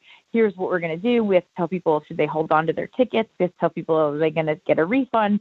So it's all that information in a very short span of time, and you know, representing both the band and then representing the band's interest to the media is, you know, eh, there, there's when there's that many questions, it can become very, you know, you want to make sure that the message and, and the information and the facts don't get lost. How I, I guess kind of the interesting thing too, as I've kind of thought about the the various aspects of the the music industry that you know I kind of wanted to hit on with this, with what you're doing, because like you know, I think you were actually joking. You're like, oh, my job actually I can do it from home because uh, a lot of it is you know based through an email and so forth and phone calls. So like I can be at home and kind of be quarantined. But I know, like you know, at this point, like you have a team, and you know, you you guys have been working really well at working together. And I know that you know your team probably exist digitally. Uh, you, you probably don't get, meet a whole lot in person to, to kind of handle a lot of things. But I do know that you guys do go out quite a bit to, to see your bands and so forth. And I know you're you're very uh, I want to say kind of motherly to to a lot of the bands. Like you you feel you can say that. it's like they're my children. Fine. I was gonna say it just seems like you know you're kind of very uh, involved in a lot, all the bands that you have, which is something I really enjoy. You know about you as an individual and someone who does what you do is that I can tell you you like the bands that you have on your roster and you actually actively go see them and support them. You know, as this is kind of going on as a business owner in the industry, how what are kind of some of the things you're thinking of and how you're gonna have to kind of traverse this this pandemic, basically. Well, you know, a lot like you were saying, yeah, we do exist um, digitally, but Mike and Tim and I, you know, we, we meet at least once a week and work together in a co-working space because you know we like to bounce ideas off each other. It's good for us to be in the same room. It's good for us to you know um, to communicate that way. And we like you know we like being around each other. And a lot of times we'll make sure we work you know, meet to work the days that we have shows because we're going to go out that night anyway. So yeah, we we you know we really it's very rare that one of our bands is in the New York area and we don't make the show. So you know we're there to support them because that's part of the job too, and to be there and to watch the crowd reaction and to see, you know, um, how, you know, maybe there's something in the live show that we can see that we can use as a pitch angle, stuff like that. So we always, you know, make sure that we're, we're out to see our bands because we do love them and we want to spend time with them. It's good when you're, you know, personally invested too, um, and spending time with people because you're, you know, on the front lines for them. But, you know, in these past two weeks, yes, we have not, you know, we've you know work remotely but we're constantly you know we have calls we are talking in slack we're communicating you know in gchat we're constantly in touch you know because that's how the machine works. But you know uh, in the past week i mean I, I didn't notice any reduction in personal or team workflow like we're really busy setting up tons of interviews because we have you know bands that have records coming out. We have Trivium has a record coming out, ABR has a record coming out, In This Moment has a record coming out. Uh, Trivium, did I say yes? Um, we have a lot of records coming out, so we have to get people talk, you know, the media talking to the bands, uh, the bands that we have, um, not just on tour. You know, touring, tour press, and touring is just part of what we do. We have we set up so much other stuff. You know, we have to pitch premieres, we have to get the press releases out, we have to get, you know, music service, we have to chase reviews, we have to chase features, we have to, you know, once those interviews are done, we have to make sure they run. We have to get the clip. We have to share the clip. We have to post the clip. We have to get it to the to the artist, to the manager, to the label. So we're still busy. We're still really super busy because so many media outlets have stepped up and have wanted to be like, hey, what can we do to help people discover music? What can we do to help these bands? So it's been very unifying while we're dealing with what we're dealing with. And I keep trying to tell myself because I've seen it happen and my experience is that, you know, this is not like like this is not going to, you know, this is not the new normal. This is temporary. This is what we're dealing with. It's a situation that, you know, there's a lot of medical minds that work on it. They're going to get it under control, hopefully sooner than later. It might get worse before it gets better, but everything will eventually go back to normal. Some people are panicking, oh, you know, nobody's going to want to go to shows anymore. I think people I've been cooped up for a week and I can't wait till my next show. You know, it's not going to stop me. you know what I mean? It's like I think a lot of people are going to, um, you know, be really excited when they're able to start going out again. So um, it's just a matter of being really patient and just getting really creative. That's what we've been doing, you know, with just ideas for the band. You know, let's try this or let's do this. And we've had, you know, everybody from you know live nation to you know hot topic to other media outlets just being like what can we do to help so I'm seeing, you know, really no no real reduction in work, you know, or things to do. Um, you know, everybody is kind of coming together, and I think that's really great kind of speaking to everyone coming together, it was kind of interesting. Obviously, uh, those who are listening to this already know that I had Frank, uh, mutual friend, uh, on to, to talk about you know his thing, and basically yeah. he came up with uh, this GoFundMe that um, is trying to help raise awareness and, and funds for the touring people who aren't the musicians themselves, but all the behind the scenes workers. Uh, try to help them in their their time of need, and you know something that I thought was interesting and I didn't expect it was one of those things where I look at my email while I'm at work and I see you know the Nomads uh, GoFundMe thing and I was like from Atom Splitter and I was like did did you team up with Frank? And like it was just interesting like you were one of the first uh, people aside from just friends that I know in the industry that shared it, but like someone who was kind of putting you know your work uh, face kind of on to kind of help share it and getting it out there, and then you know obviously seeing it on I think it was PRP and seeing it on uh, Metal Sucks or Metal Injection and Kerrang and so forth, and starting to see it get some more notoriety and some more awareness. Yeah, Alternative Press did an interview with Frank for it too. Yeah, and was one of those things that I thought it was kind of interesting to see you collectively like just kind of, kind of seeing the industry coming together to try to figure out a way to help support itself. And you know you you don't always see that sometimes but i think speaks to why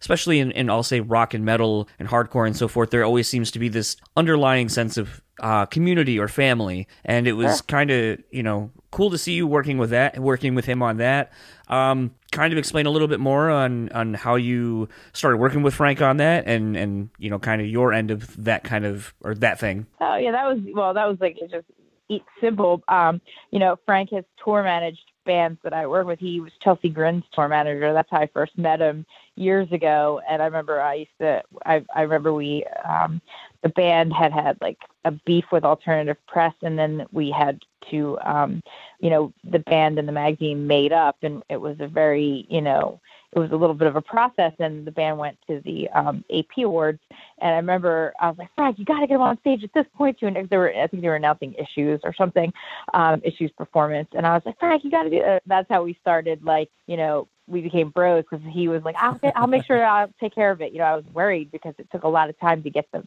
It was a lot of time and effort to get the band to do, you know, to the award show and to participate. And ever since then, you know, we've always stayed in touch. You know, we always text and talk and, and you know, check in. And I see him at shows if he's tour managing. Uh, who was he tour managing last time? I don't remember. Somebody on Warped Tour. But um, you know, we've known each other for a while, and then he, his roommate is actually a, somebody who used to be a, used to do interviews, and she messaged me and said, hey, you know, Frank's doing this. I was like, oh yeah, I'll send it out. No, no problem. She's like, yeah, Frank asked me to reach out.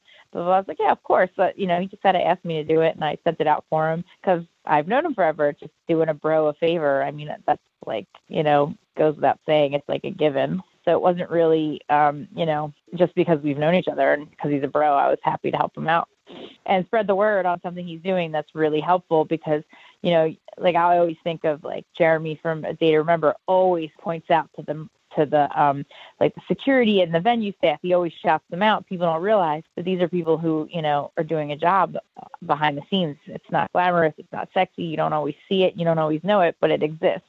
And a lot of these people are affected by what's going on now. People whether it's the bartender whether it's the barback whether it's the security guy whether it's you know somebody you know the ticket person the person who who at the box office all those people you know are paid to do those jobs and right now they're they're they're not doing those jobs. So you know it's really important what frank has done just to support the people who work on the tours is really you know it's really important. Kind of uh, slightly differently but still kind of uh, very much what we're going through. Um as of when we're recording this on the 19th uh, of march um philadelphia uh, shut down. Or I actually think it's Pennsylvania as a whole is shut down now, quarantined. Correct? I think so. I mean, I'm.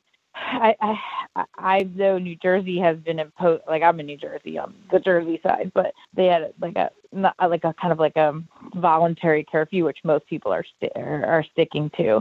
But mostly everything, yes, people are like you know non-emergency. People are pretty much what you seem to you know. There's the bars are closed, the malls are closed there's not much going on. Let's just say it seems like the East Coast is actually both coasts, which is weird being here in the Midwest because it seems like both coasts are actually actively doing things to keep people from going out and doing anything. Um, yeah. Between literally, you know, being on a 24 hour, you know, lockdown or really early curfews and so forth. And here we are in the, or here I am in the Midwest, and we just kind of seem to be playing it by ear and seeing what's going to happen. And oh god, they haven't shut like the malls and stuff there. I mean, here it's like most restaurants are takeout only. You know, it's like I signed up for Uber Eats because of it.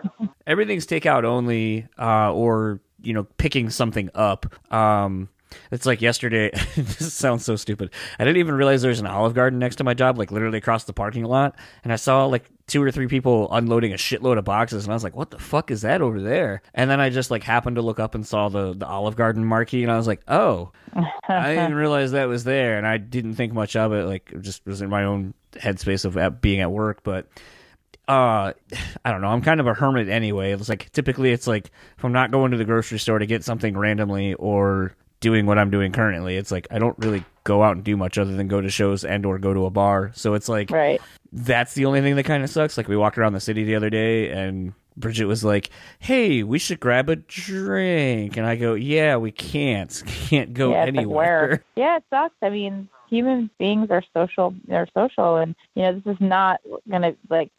I don't think this is going to change that in the future. I think some people might be, you know, a little bit more careful or not want to, you know, like, uh, you know, be tactile or whatever. I, I don't think it's going to change how I am with people, you know, or who I am as a person. I think, you know, right now we just have to get through it. You know, it's it sucks, and I posted this on Facebook the other day. It's a piece of advice my dad always gave me. He said if it's temp when I first graduated college and my first job out of college, you know, I started on like August 3rd was my first day of work, I think, or August 11th. I remember, it was August and it was really hot, and I lived on the third floor of a house, which is basically a converted attic. That was my first like apartment out of college, and I moved in in August, and they didn't have air conditioning, and I'm like, I'm hot when it's 60 degrees out, you know. So when it's 95, you know, I was like, oh my god, this is miserable. What am I? I don't know how I'm gonna get through this. And my dad would always tell me, you know what? In a couple weeks, it's going to be September, the end of September, and the weather's going to be breaking, and you're going to be fine. You're going to deal with it. You just know it's temporary. You can get through it if you know it's temporary, and there's an end in sight. And I think the human race has battled a lot of diseases and has survived. And I think there's a lot of medical minds working on this, and it's going to get contained and under control. But I think people just have to remember just this quarantine and the social distancing, distancing is temporary. You know, so if you know it's temporary, you can just deal with it. That's what I think can help people deal with it, just knowing that it's, you know, not permanent, or so I'd like to think. what is something that this this past week or so has taught you that maybe you hadn't realized before? oh goodness, yeah, it's um you know, I personally like alone time. I, I have friends who hate it. I personally love it because I'm always around people, you know. So when I have alone time, I tend to be like, oh, I love it, just me or my dog, you know, or dog. But um, I feel like the one thing I, it's just that, you know, I wanted perfect example, you know, for my laptop, you know, MacBook, the cords, you know, they tend to fray, you know. I was like, oh shit, I got to run to the Mac. Oh, sorry, if I can curse. I said, I got to run to the Yeah, Mac no, store really quick. Yeah, I forgot it's not terrestrial. I was like, I got to run to the Mac store and just get another, get a cord because in case it, I can't charge my computer, da da da. And I was like, wait a minute. Uh, the the Mac store, the Apple store is closed. Uh, so I had to order it, you know. And I was like, oh, and I got to get it before Thursday because I have to travel. Da. I was like, let me, you know. I was just like, the convenience of just being able to run to the mall to pick up a cord was like, oh wow, shit, I got to do something else. You know, I got to order it, even though it's like a small thing. It was just like, you know, I needed to get to the post office, and I was like, oh, the post office hours has changed, or the bank that I got to get there before four o'clock. So it was just a matter of like shaking up my routine, and I've been trying to get back to my routine because I've I've had some personal things happen, and I just wanted to get back to my routine and have my schedule around me and do, be comfortable in my familiar surroundings, and I can't do that right now and that's making the other stuff that I'm dealing with a little bit harder. So, you know, that's one thing I'm learning is that sometimes you don't have a choice and you just have to deal with it. Yeah. Um, I just totally lost my train of thought. Um, I do that all the time. It's been happening a lot lately, and, and I've been adopting just as a mannerism of a brain fog. And there's the other East Coast word I still say, fog. Fog. But it's, uh, you know, in, in thinking kind of, you know, about the fact that I feel like you're probably actually going to be busier right now than maybe you would normally be because everyone's like, well, fuck, I'm not on a tour. So I need to do something. You know, I can't be on the road to promote this album and, and be out in, in normal press outlets or whatever, uh, or at press cycles per se. So getting kind of creative maybe with, with the press requests and stuff like that. This isn't necessarily a press request thing, but, you know, what Code Orange did the other day and what uh, Dropkick did uh, two days ago, I think, at this point, um, where they're doing the live stream concerts. Do you do you envision with some of these new, or uh, with even one of your clients, uh, Matt, the other day, doing a live f- full guitar, you know, guitar s- vocal playthrough of what was it, Ascendancy? Ascendancy, yeah. So you're starting to see people coming up with interesting ways to I don't want to say kill the boredom, but basically just do something to Yeah. show fans, you know, to give fans some kind of entertainment in this this time of where you know this pandemic we're in and so forth. Are do you think that this is going to start changing some of the ways that maybe the music industry goes forward and and giving you some some interesting new fun ideas on how you can pitch uh different you know publicity type things to bands and, and people on your roster? Um, yeah, because you have to get creative. You ha- you know, there you have to kind of improvise. You know, I don't think it's going to replace you know people going to shows or touring, but I do think that might be something. You know, if the band is only doing you know a markets or primary markets, they're not doing a lot of secondary or tertiary markets on a tour. You know, maybe they'll do something where they'll maybe live stream some more so that more fans can watch. I know that when I like, you know, go to a show and I Facebook Live, you know, some of my friends that are all over and like, oh, I can't make the show, my or it's not coming to my city. They're like, oh, thanks for posting this because now I get to feel like I'm there. And I think it's the, you know, what they're vibing off is oftentimes the, the crowd, you know. So I think, you know, maybe once the crowd element is back in, I think maybe bands will want to do maybe some more streams of their shows. But I think right now it's just interesting to see it in a new, you know, in a new way, like Code Orange playing in an empty venue. That has to be really just wow. Sometimes I think you just have to tune in to see what that's like because while you can envision it, be like, whoa, what is that like? You really kind of have to really watch it to, to really understand it. So um, I think this is a, a creative way for people to do something in a new way, you know, and it's like improvisation. And um, I think once we see what works and what didn't, didn't, then we might be able to incorporate them into the future when bands are back out on the road. Yeah, it was just interesting to kind of think of if not that these are going to replace traditional avenues of you know going to shows and playing them and so forth but just the way that bands are now trying to be thinking more outside the box of what they're doing to still stay connected with fans especially in this digital age where basically content is king and mm-hmm. it's one of those where you know like i said it's it's kind of your job to kind of help get these things done and come up with new fresh ideas. So you know like i i was pleasantly surprised when i woke up the other morning and I was like oh here's matt heafy doing all of ascendancy and i was like holy shit yeah. i didn't even know that was going to be a thing. Like yeah he gets really clever with some of the stuff that he does on you know his twitch empire as i like to call it you know really interesting you know and it's he's actually doing some press around it. I mean, he's doing something with TechCrunch. He's, he's doing something with Forbes, just about how he's managed to turn his his Twitch feed into something that like has made him, you know, visible on a whole other level. You know, he's always got good ideas that way. He's always been a creative person that way. But yeah, just some bands are really, you know, hunkering down and and and and coming up with ways to really stay connected with their fans. I think some are probably you know, more creative about it than others. But I think, you know, we're going to see what works just through who who's doing what and paying attention. What are you most looking forward to? What band are you most looking forward to seeing once all of this uh this blows over? Oh goodness, I really want to see the Killswitch and August Burns Red Light the Torch tour because I was really looking forward to that from the minute I heard that it was an idea. You know, especially since you know Howard Jones being on the road again with you know the guys in Killswitch. You know, it it and you know just because we love you know ABR so much too, and we worked with Killswitch forever. It just wants I just wanted to see them all together because it's like one big family. Um, so I'm excited about that one when that one gets rescheduled. Um, I'm looking forward to Trivium and Lamb of God this summer. Um, you know, I want to see what happens with I Prevail because they were going to tour with Five Finger Death Punch. So, and in this moment, Black Veil Brides, all the tours that we were, uh, we had a lot of high profile tours that were going to happen all around the same time. So, just looking forward to when they all happen around the same time in a few months.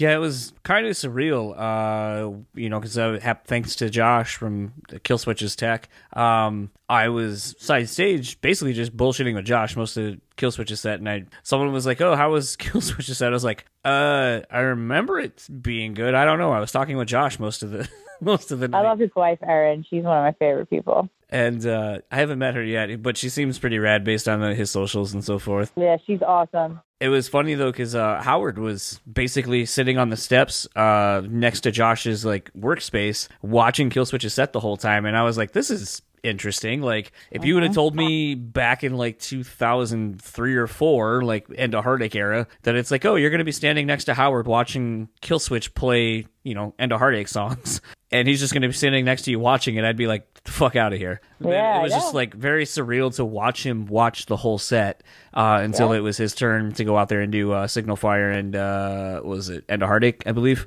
Um, and then interestingly, interestingly enough, watching Jesse then watch Howard sing for a song. It's very, um, you know, it's sort of, it's just, you know, it's very full circle, I guess is the word I would describe it because, you know, it's two different, very, two different, very different eras, two very different singers and two very different lyricists, but one very specific sound and one very specific band. So it's interesting.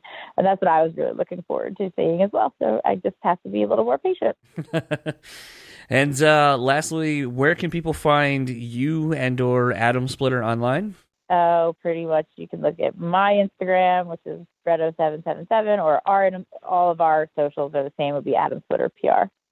So it's on Facebook, it's on Instagram, we're on Twitter, we're you know, at our website, and you can usually find me from there pretty easily. I don't hide online. I make myself too visible. well, thank you so much for uh, taking the time to kind of do this Yeah, with me for, for a little bit. And uh, Yeah, I was looking anytime. forward to uh, Sonic Temple. I, I don't know Yeah. if that's going to happen. I'm I'm Yeah, fully hoping like it does. TBD. We can always keep our fingers crossed. Well, thanks again, and uh, Yeah. I'm sure we'll be talk to you probably in the morning. yeah, of course. Yeah. Well, thanks for having me again. And like I said, if you need anything else, just let me know. awesome, thank you very much. All right, I will talk to you tomorrow. Okay. Yeah, we we tried our hardest for sure.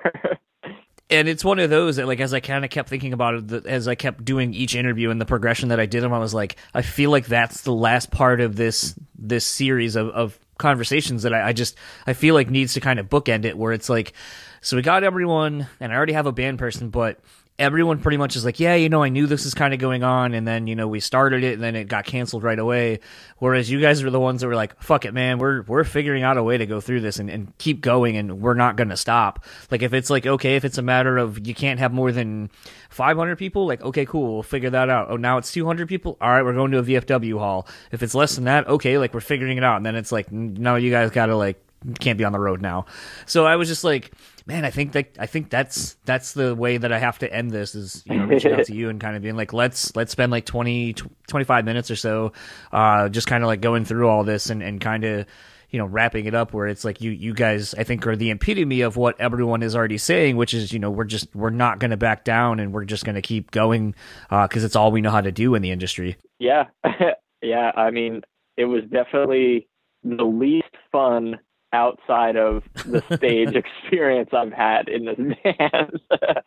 uh, just because it was like it kind of it was one of those like shitty things where it, uh, okay, well, first off, let me back up. It made it so much worse that we were on like the West Coast whenever they started hitting the fan Yeah. and four out of well three out of five of us live on the far east coast one in the midwest and one in california so it was kind of just like this oh god we've got to get all the way back across the country thing um so that Yeah. yeah. it sucked that it was one of those like weird things where you kind of like you just go with the flow and then halfway through the drive you find out that the show's canceled and it's like okay shit uh what are we gonna do now? like I was honestly finding out more info from like random people commenting on Instagram and Facebook than we had, and it was one of those things where it's like, oh fuck, somebody just said that this show's canceled.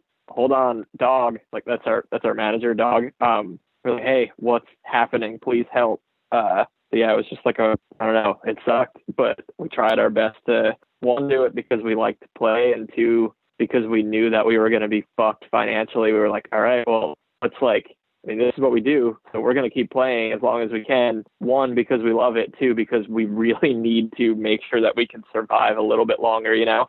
Yeah. Um. So I guess you know with that already started, I'll, I'll do the intro now. Uh, for those that uh you know have already been listening to the other three chats because this is gonna end uh this quadrilogy of uh of uh, conversations basically about the music industry and how the coronavirus has affected it. Um. And basically, you know, kind of as I was talking to Tom this morning or sending him a text when I was editing everything, I just kind of realized that there's this overwhelmingly positive uh, vibe uh, effervescing from all of the conversations with everybody. And I just kept thinking about the Acacia Strain guys and what they went through. They were the epitome of doing it until literally being told you could not do it anymore. And was one of those things where I was like, I, I, I need to have Tom on. I need to kind of talk to him about it because, you know, where a lot of bands and a lot of tours were preemptively postponed, um, or in the situation of like JB from August Burns Redneck Killswitch tour, canceled basically or postponed within two days of starting the tour. Um, you guys, you know, as you just said, we're all the way out on the West Coast where this is kind of hitting first, uh, and basically kind of just finding out you're getting stranded basically out on, on a completely different coast than where you needed to be. And it was really interesting to just see you guys adapt on the fly and come up with a solution, even if it was temporary temporary for the time being, of how you were going to keep going on. So um, I don't necessarily have the routing in front of me, and I don't have the dates uh, 100% off top of my head. But I mean, at that point, you guys were you guys had already played a show or two, or were you are just on your way out when all of the news of this started to break? Um, we had. I mean, I think it was kind of like lingering, like just some info being fed around, but it was like not a major concern when the tour started. Uh, at least, at least not as far as I was aware. I know like Europe and like Asia were very strongly affected by everything, but I don't think it had really started to affect the states that much. It was just kind of like a, hey, yeah, we know that this is going on, but there's no real reason to worry other than just being like normally cautious. Um, so like when we started the tour, it was just like, okay, sick, we're going on tour, and then like a couple days into it, you start hearing a little more. A week or week into it, you hear more, and then like right at the two week mark is when everything like really went crazy. Uh, and it was it was kind of insane how quick it just like evolved. Like I think it was about three days between when it wasn't a big concern to oh fuck, I think the tour is getting canceled, and then for sure like after five days of it getting more and more aggressive as far as like with the media and I guess the virus itself, it was like okay, yeah, fuck, that was a pretty quick turnaround. I guess we're going home. It was a very like it started off with nothing being a concern and then out of nowhere it was like holy shit okay this happened quick kind of you know something that was interesting is uh, you know as you were saying a couple minutes ago um you know you guys all live in predominantly the east coast with one living out in the uh, west coast and mm-hmm. some, one here in the midwest kind of walk me through kind of being in the van and, and you know seemingly kind of getting a handle on like okay i think we've got an ulterior plan, at least to start getting us back home with doing these VFW hall shows. You know, how are you? Is it kind of like you guys reaching out to old contacts in certain areas on the way, like going like, "Hey, is there any way we can get this show going?" Are you working with your booking agent? Like, kind of, how were you guys able to so quickly come up with these solutions to the to the problem of trying to get home and still play some shows? Um, well, the first thing that we had to get through was the chain reaction show, like just figuring out how to play that because um, so we had a, I think two days off. Yeah, it was two days off between Austin, Texas, and um, the chain reaction show. So we had drove like completely overnight, went to um, Zach from the Ghost Inside's house because he lives in Vegas. Uh, so luckily we were like at least kind of in like a comfortable like positive atmosphere hanging out with Zach and just kind of like fucking around Vegas. Um, when we got like a lot of the shitty news of like, hey, I think these three shows are canceled. Hey, this fourth one might be canceled, but you've got to have a like hard cap on it. So the first thing was figuring out Chain because the Chain Reaction is legendary and that's one of our favorite places to play. So we were like, okay, we are not missing Chain somehow. So I think it was sold out, and then we had to break it into two shows because it needed to be under 250 people. So we did two sets that day. Um, and that was, I think, the venue who were like, hey, let's make this work. Um, it was kind of like, as far as that show and then us getting back home, it was kind of like a culmination of every option that you said, like reaching out to friends, um, the booking agent helping us. And so it was like we knew that we were playing Chain. And then that day we kind of found out that the next three shows were canceled and then it kind of became this thing of uh, do we go all the way up to Seattle, which was super like on the fence about having the show.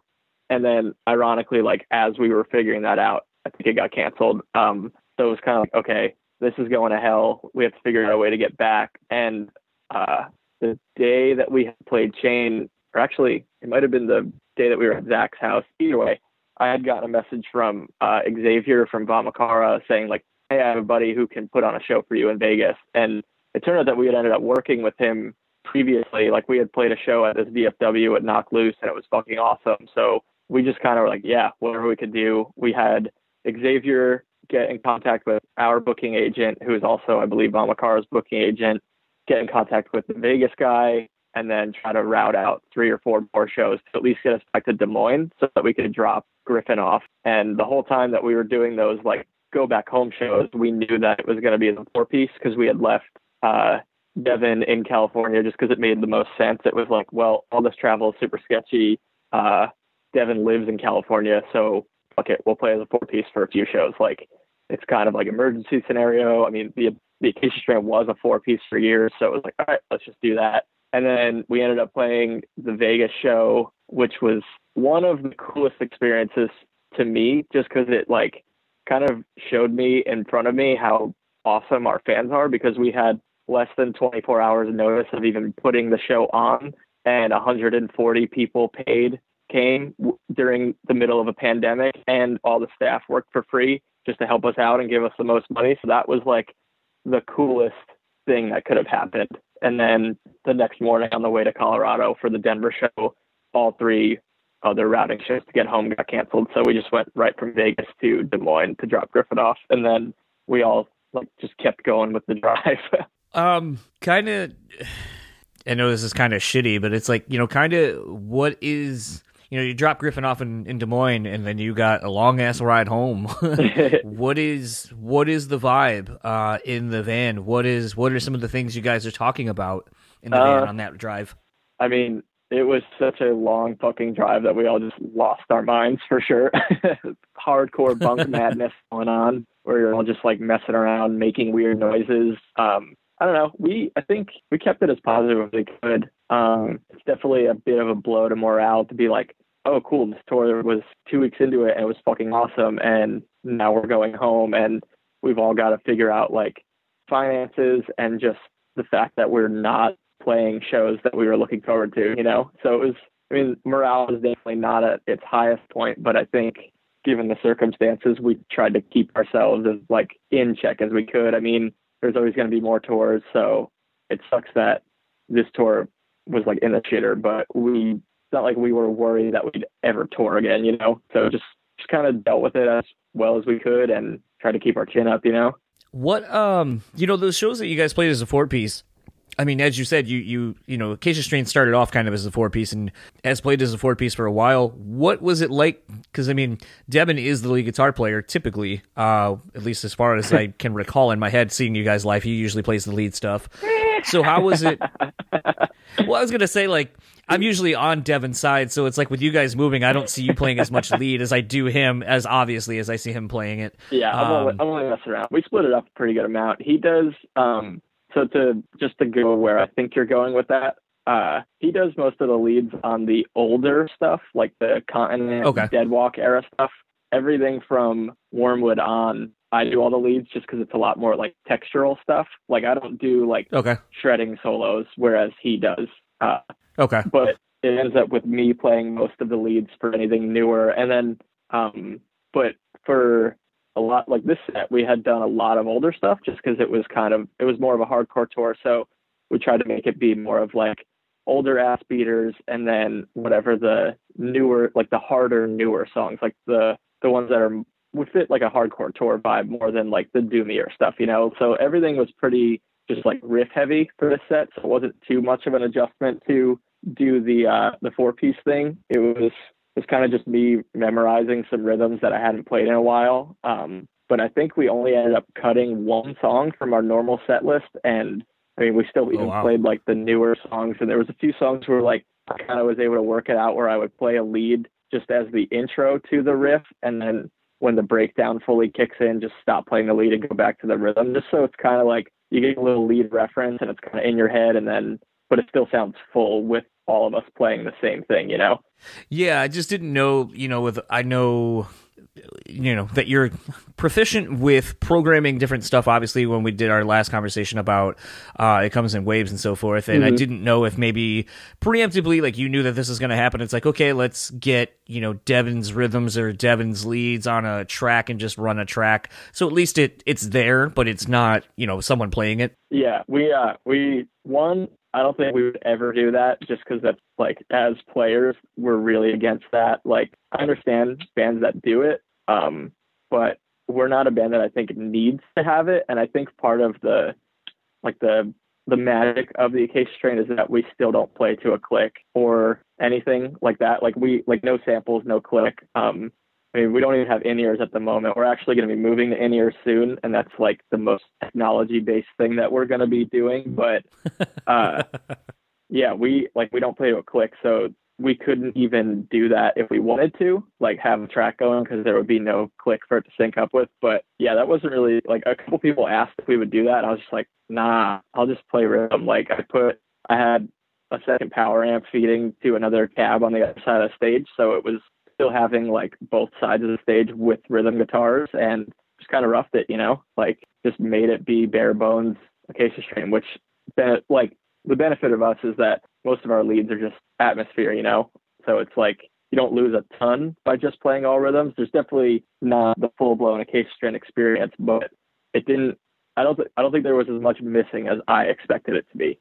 Well, it almost sounds like you you know one of the few bands I can kind of think of was uh, Hatebreed. Oh fuck, uh, Ozzfest. One of the early Ozzfests. Um, they were down to just uh, oh why am I totally like oh Sean uh, when Sean was like the only guitar player, mm-hmm. and he basically did something kind of the same. He had like an A B switch, so like when he would do like the breakdowns or whatever, the same rhythm track would go and play on the other side of the stage on the cabs over there yeah. to give it that fuller sound that everyone was used to. But it was just him singularly playing, and it, that's actually one of the few instances I can think of in a band of this style that's actually done that before and and it not been weird yeah. as far as how it sounds live. Yeah, I uh, I wished I had like an ABY switch. Um, it would have been kind of hard for me to do that just because of the like only having my Kemper with me. Like if I had some pedals too, I could have done like an ABY with like another head or something. But uh, I kind of worked around it by doing anytime that it was like a, a part where it was just me playing before the whole band kicked in. I had made a second like guitar patch on my Kemper it was lowered 7 dB in volume so that it kind of mimicked the idea of having only one guy playing it. And then once it was like, okay, the whole band's kicking in, I would hit my normal patch and it was full volume. Uh, so it still had that little bit of like push and pull that like that you sonically have when one guitar drops out and it's just a soloed guitar and then boom, everybody's in at once. So I couldn't do the ABY thing like Sean, but I had the closest thing that I could mock up on a couple hours notice. on a couple, you know? yeah. um, you know, something that was kind of interesting too in in thinking about this and doing a couple of these conversations.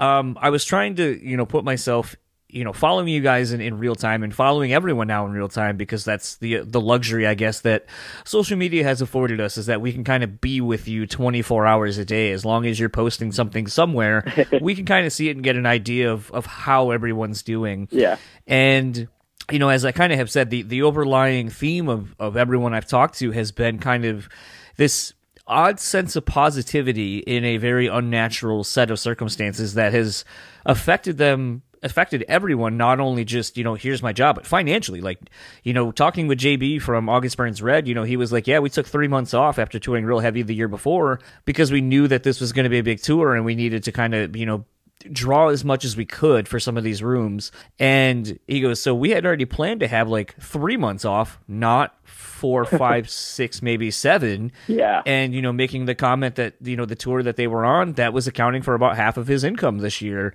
And thinking about that, you know, for you guys who tour so much, you know, I'm sure this, this, sucks because I, am trying to remember if your tour is postponed or if you're going to make up the remaining dates that were left on the tour. Because I think you had about a week and a half left or so. Uh, we had we had three weeks actually. Three weeks? Okay. Yeah. All right. Like I said, so many tours, you're just like, oh, I don't remember who had what anymore. yeah. I think, um, I mean, as far as the like the group positivity thing, I think that kind of just naturally comes from we're all in this shit show together, you know? Like kind of like the misery loves company thing where when it all sucks, but everybody's going through it, you could kind of laugh about it a little bit and be like, oh yeah, I mean, how's your shitty day going? Oh, my shitty day sucks, but haha, we're laughing about it, you know? So I think it was a little bit of that as far as like the, the everybody having a positive spin on it. I think it's just, you don't feel as alone as if something were to happen where like, I don't know, one of like one of us got sick or got hurt and we had to go home where it would be much more like, fuck, everybody's out there doing what we're supposed to be doing and we're not. That sucks. But all of us to go home. You know, like every single band on the planet had to go home.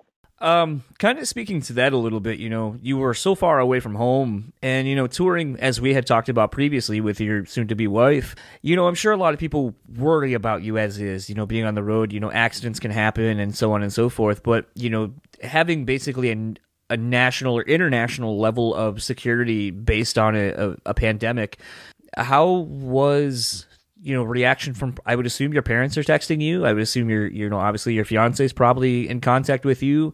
You know is was there concern for your health uh staying out and trying to still play these shows? Or you know what was that kind of like for you? Uh yeah i mean everybody was definitely worried to some extent. Um i think i think we kind of got back before it became like the biggest possible worry like we thought like it felt bad and like everybody was worrying while we were out but i feel like it's still just like continuing to get worse, which is unfortunate. Um, but yeah, I mean, everybody was worried. I, I kind of have this thing where when something's out of my control, I kind of just don't think about it and don't worry about it because I can't do anything about it. And that's naive and kind of like a stupid way to think. But a lot of the days that we were playing, I'm like, well, I'm going to play this show no matter what. And if this is a concern, I can't do anything about it because I know I'm playing the show.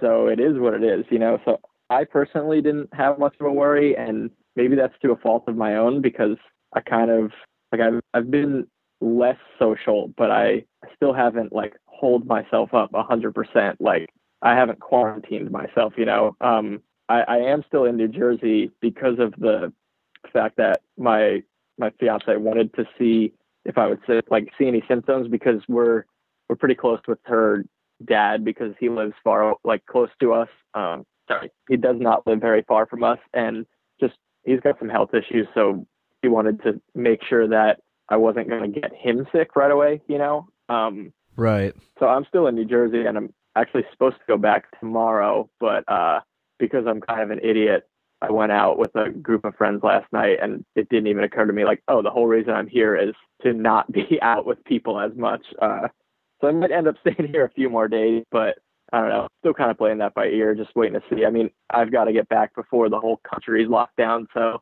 I'm still playing that by ear. Um, but yeah, I mean, there's there's worry from everybody. I guess not as much for me about myself. I don't know if that makes me dumb or not, but I was just kind of like, I can't I can't do anything about this, so I'm gonna do my best to be like clean and not fucking cough on people or stay away from people. But yeah, I didn't I didn't go into like full freak out mode as far as like while we were playing shows, you know? Yeah. And it was kind of interesting too talking with JB, also a guitar player. It was I was like, "Oh, did you notice that you guys were doing anything differently in your day to day even in in prep of, you know, setting up your gear or whatever, like making sure like you know, an extra stagehand is coming to help you load up something, you're like, yep, no, please don't touch it. Just the sheer minimum number of people who need to touch all of our stuff is is how we need to be operating currently. Yeah, the uh, the most that I think I did personally when I, I mean, I was like definitely washing my hands more. Like all of us had hand sanitizer that we were using all throughout the day. Uh, but it was funny.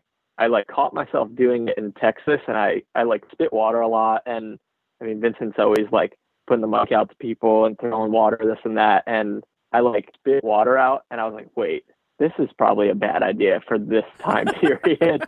and after that, I was like, I'm not going to spit water anymore. And even at the chain reaction show, there was like the big horseshoe in front of us. And Vincent was like, before we started, he's like, don't worry, we're not going to spit and we're not going to be throwing water. So you guys will be more safe. So come up closer because I think people genuinely were like, oh wait, these guys spit a lot, so let's not be as close as should be. Yeah, yeah. Um, you know, kind of as we're wrapping up, um, I mean, you dropped uh, D and E. Uh, e came out basically right after you guys got home. Uh, I think anyway, based on like I said, following on socials, it seemed like as soon as you were home, E dropped basically. Yeah, it just dropped uh, two days ago. I don't even know what day of the week is it. it yeah, is. I think it was Friday. Yeah, today's uh, Saturday. Saturday. Yeah, it dropped Friday. Yeah. Um, I mean, it sucks. Someone already found it. It the, the whole thing's going to be called Devin. I already saw it. that is my favorite guess. Absolute favorite guess. that was pretty funny. I think at this point, uh, you guys should uh, should run with a line of shirts for Devin, or have them make those uh, a guitar pick or something. oh, dude, yeah, I would, I would love for that. I would wear that shit daily. Just Devin's face on. Maybe it'll. um. So I mean, you know, uh, last time we talked, uh, "It Comes in Waves" was just out. Uh, we did a pre and post uh, of that record dropping. Mm-hmm. Now at this point, like I said, you you basically have where I'm from. You have Delaware, uh, D and E, uh, that are out now. And uh, again, uh, it seems like the reaction is pretty overwhelmingly positive. Um, and in an interesting way that you've been uh, dropping whatever this this series is going to be. um, so, how have you enjoyed uh, the reaction to that? And have you been playing anything? uh, The four songs that you have out from these, have you been playing any of those live at this point? Uh, yeah, we were doing um, both songs off of D. We did "Seeing God" and "Feed a Pigeon" uh, on the tour before. Obviously, we had to go home. Uh, I think the plan was to add, like, take maybe one of the D songs out of the set list and put one of the E ones into it. But I mean, obviously, we didn't get a chance to do that. But yeah, the uh, reaction has been pretty overwhelmingly positive, and it makes me very happy. uh, I think it was. I, I I don't know. I have. I'm very like. I have a lot of personal connection to both of these records, just because it's like it comes away and this were my first contributions as a writer, and I did a lot on both. So for me to just like think back to the writing process of some of the these tunes and being like, fuck, I think these are sick, but you never know what people are going to think. And to see them being enjoyed, like the coolest thing was when we, like, I mean, I'm rambling now, but when we were in uh, Long Island, the second day of the tour, which was literally two days after D was put out, we were playing Feed a Pigeon and having the whole venue like doing the chanting, It Feels Like Hell. And that was a song that I wrote. So I was just like, holy shit. Like, this is a day and a half old, and everybody here is singing along with a new song from a band that's been around forever, which is very hard to have a positive reaction live for new stuff for an old band. Um, but yeah, it's been fucking awesome, and I'm really happy to keep keep putting more things out whenever that may happen and whatever the record may spell out. um, in this downtime, I mean, with as much content as it seems like and as much writing as the band has been doing in such a short amount of time, do you envision that you're going to start working on something else uh, for a future whatever uh, and just utilize the time you have? Or is this time basically going to be crunch time for, for wedding stuff, I guess, now that you're home to plan it? uh, we have most of the wedding stuff planned out. Um, like almost the entire thing has deposits on everything. So that's pretty easy for us at the moment. Um, but yeah, I'm taking this downtime to make a tab book for It Comes in Wave. It Comes in Waves, which I'm almost done with. Uh, and I'm gonna do one for the upcoming release too. And yeah, other than that, I mean, I'm definitely gonna be. I have a ton of ideas for like the next Acacia Strain thing, which is awesome because the current one is not even fully out. But I've got that. I have. I'm gonna try and get a couple new Phantom Pain songs in the works so that we could put out a couple new songs because it's been almost it's been three years since we put out our demo. Even though it's just like a fun thing, want to put that out. I have a band with uh, some of the guys from Joy. I don't know if you know that band. They're a band from North Carolina, and they're all good friends of mine. Just like a rock band that we're doing, and then me, Griffin, Mike, and Taylor from Chamber, and then Zach from Left Behind have a uh, little super group that everybody keeps calling it in the works that we're making. So we get to write for that, which I'm really excited to do. And uh, I couldn't help but see everyone shitting on the dude from Trapped That's this like last dude, few days. that's my it's my new I I love public meltdown so much. It's just it's a terrible thing to enjoy watching people just losing it, but I do and I I am fully there for the trapped meltdown. I think what was funny is uh It was Matt Dice. Uh, right before I called you, his like top five breakdowns. uh, one was like Meshuggah, New Millennium, Cyanide Christ, uh, Dillinger Escape Plan, forty three percent burnt. Uh, Acacia Strain, Hills Have Eyes, and he goes trapped. Uh, the Twitter Twitter thing or whatever, twenty twenty, and I was like, Jesus Christ, that's Oh, so funny. I love that. I love Matt too. He's the man. So that's it makes me even happier that he's the one who said that. um, I do, you know, uh, this is where I always have you know plug socials and so forth. But um, you know, what is what is this this past week or so uh, taught you that maybe you've taken away and learned uh, that you hadn't really been aware of previously before we have you do that? um, on a surface level, it taught me that I can actually use Guitar Pro very well to tab out records. Uh, that, that's just like the uh, the surface level thing. Um, I don't know. I think it's honestly taught me that I should probably take some of this more seriously than I have. Uh, because for the longest time, I was like, wow, this is really blown out of proportion. And then within the past couple of days, I'm like, okay, yeah, maybe I should actually care about what's happening in the world and focus a little more on social distancing than I was. So maybe I'm maybe I'm not the best person to ask about my seriousness level, but I learned that I should take it more serious over the past couple days. I think we've all kind of come to that conclusion. I think. Yeah. And uh, where can everyone find you and the band online? uh, the band at the Acacia Strain on Twitter and Instagram, Facebook, whatever. Uh, and my personal Twitter is at tsmith underscore wav, and my Instagram is um, tsmith678. And uh, want to say thanks, uh, seemingly like always, uh, for doing this so last minute. Um, I don't know if it's a, a good thing or a bad thing. You gave me your number a while ago to where I can just be like, "Hey, I have this idea. Let's do this." Oh, I don't, I don't mind at all. I enjoy our chats. Yeah. Um, well, hopefully we'll see you guys soonish. Uh, looking forward to seeing uh, what the rest of this this series of seven inches or whatever is going to be. Uh, I know that you seemingly have a good time of picking them of when they're released because I can at least afford to buy them at seven dollars a pop. Uh, I actually just got my It Comes in Waves vinyl in the mail the other day, so um, I think I only have to wait another three months before I get these seven inches. Dude, okay, so one quick sidebar on that. It's so funny that you say that with like the you just got your it comes in waves when everything else is dropping. At one point, we had so much shit to post that we knew was coming out that I got overwhelmed and I just didn't post any of it. like literally this week it was like, oh, okay, we have all these things for like the online merch sale from the tour and then we have this new merch dropping and we've got uh, the second pressing of it comes in waves and that whole bundle and then I knew that E was coming out, and we had a bunch of shit for that. And I was just like, my emails were going crazy, our group chat was going crazy, and I was just like, you know what? I'm just I'm not gonna post any of it. I can't. I'm gonna fuck something up, so I'm just not gonna post anything. but I appreciate Uh. everybody who's been buying the shit out of stuff and supporting us. So that's it's gonna help for sure make the tour getting canceled a bit lighter on all of us, and it'll definitely be beneficial. So I can't thank everybody who's who's ordered merch or sent us things more. Like I, yeah, it was uh okay. That's something I learned. I learned that our fans are actually really, really sick. Like I knew that our fans were cool, but they actually care about us and believe in us as people past just the band. So that's a good lesson that I learned.